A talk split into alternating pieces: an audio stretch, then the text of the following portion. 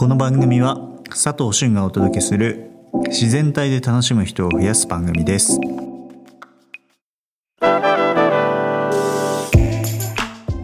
はい。今日のテーマはですね、えー本音で生きることが幸せのスタート。本音で生きることが幸せのスタートです。あの本音で生きてますかね？生きてますかね？っていうかなんかまあ僕はまだ全然できてないんですけどまあこうできてないっていうと周りの人は何て言うかちょっと分かんないですけどうんまあいろいろ空気読むと本音って言いづらかったりするじゃないですか。うん。あのまあ意味をちょっと調べたんですけど本音の。なんか本当の音色。転じて本心から出た言葉みたいな感じなんですよね。な本当の音色ってすごいいい言葉だなって思いながら調べたんですけどうーんまあ本音ってこう親しい人にしか出しづらいかなと思います。家族とかですねその限られた友人とかはたまたなんだろうなリアルなこう自分を出すことができる人って結構少ないんじゃないかなというふうに思います。あとあの、まあ、僕たちってですねこう場所とかコミュニティによってですねこういろんな顔とか性格ってあると思うんですよ。立場とか。キャラとかですかね。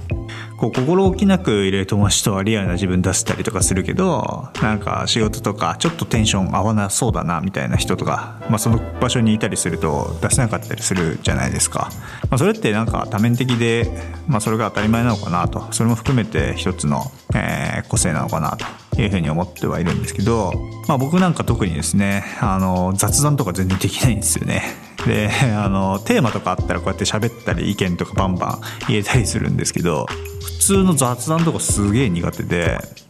だから本当雑談力ある人ってこうすごいなって思うし、まあ、お母さん同士とかですねママコミュニティとか見てるとよくずっと喋ってられるなとか 思います。だからなんかこう自分さらけ出せるコミュニティとか、えーそういう人とかですねっていると自然体になっていて心地いいと思うんですよね。まあ逆にこう自分出せないところとかにいると、えーやんわりストレスを感じたりするんじゃないかなというふうに思います。ってことはですよ。あの、まあ今日のテーマである本音で生きることで人やコミュニティと合うか合わないか明確になるじゃないですか。まあ本音を出したことでここでは出せないなっていうのが理解できてくると思うんですよね。こうやってなんかあの全ての考え方がバチーンってピースパズルのピースがはまるようにですねフィットすることってないんだけどコミュニティの中での役割っていうのは明確になってくるんじゃないかなというふうに思ってます。でこれってなんか多様性を受け入れる話と同義かなとか思っててそもそもこう違いを受け入れるスタンスがなきゃなんかダメな気がするんですよねみんな違うから。で本音ってイコール自分らしさでもあると思うんですけどイコール、えー違いでもあると思います。僕はですね。だからうん幸せの定義とか。ってこれはまた人それぞれなんで本音で生きることっていうものがですねこう幸せのスタートラインなのかなと僕は思ってます。だからまあ幸せの定義とか幸福度みたいなところってまあみんな違うよっていう前提で、まあ、例えば家族と世界旅行行ったりとかですねお金持ちになりたいとかすげえいい車に乗りたいなとかはたまたあまあ庭とか畑とかずっと育ててる方が豊かだなって思うような人がいるような気がします。まあここは本当千差万別ですよね。だからこう人の定義、えー本音みたいなところを自分のこの尺度に合わせてそうやってちゃうよねみたいなこと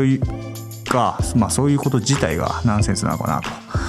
というふうに思います。うん、だから、えーまあ、繰り返しますけど本音で生きることが、まあ、幸せのテーマスタートというテーマだったんですけど、まあ、まとめると、まあ、1位はこう違いを受け入れるマインドを持つってことですよね。まあ、そもそも本音で生きるってことは本音ってみんなこう定義が違うから違うよねっていうのを受け入れないとなんかこう豊かにならないですよね場が。で2つ目が本音をちょっとずつさらけ出していくってことですね。今まではこうコミュニティによって出せるとことか出せないとことかあったと思うんですけど、えーなんかそのコミュニティでちょっと惹かれたりとかするかもしれないんですけど、まあ、それが違いだと。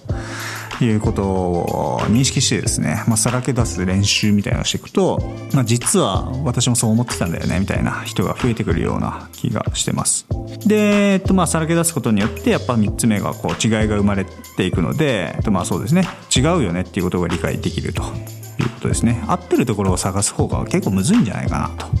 思います。でまた1に戻ってこう違いを受け入れるマインドを持つみたいなループをしていくと本当に心地いいコミュニティとかって見つかってくるんじゃないかなというふうに思うんですけどただ本当に心地いいコミュニティとか人って本音で言ってないと見つからないとは思います。なので、まあちょっとずつですね、こう、まあ空気読むっていうのも大事な場合もありますけど、本当にやりたいこととか、うん、自分が信じてることとかっていい声で話してることが多いような気がするので、えー、まあ少しずつでも表現できるようになっていくと、えー、身の回りの関係性とかも変わってくるんじゃないでしょうか。まあ今日はそんなところにしたいと思います。ではまた。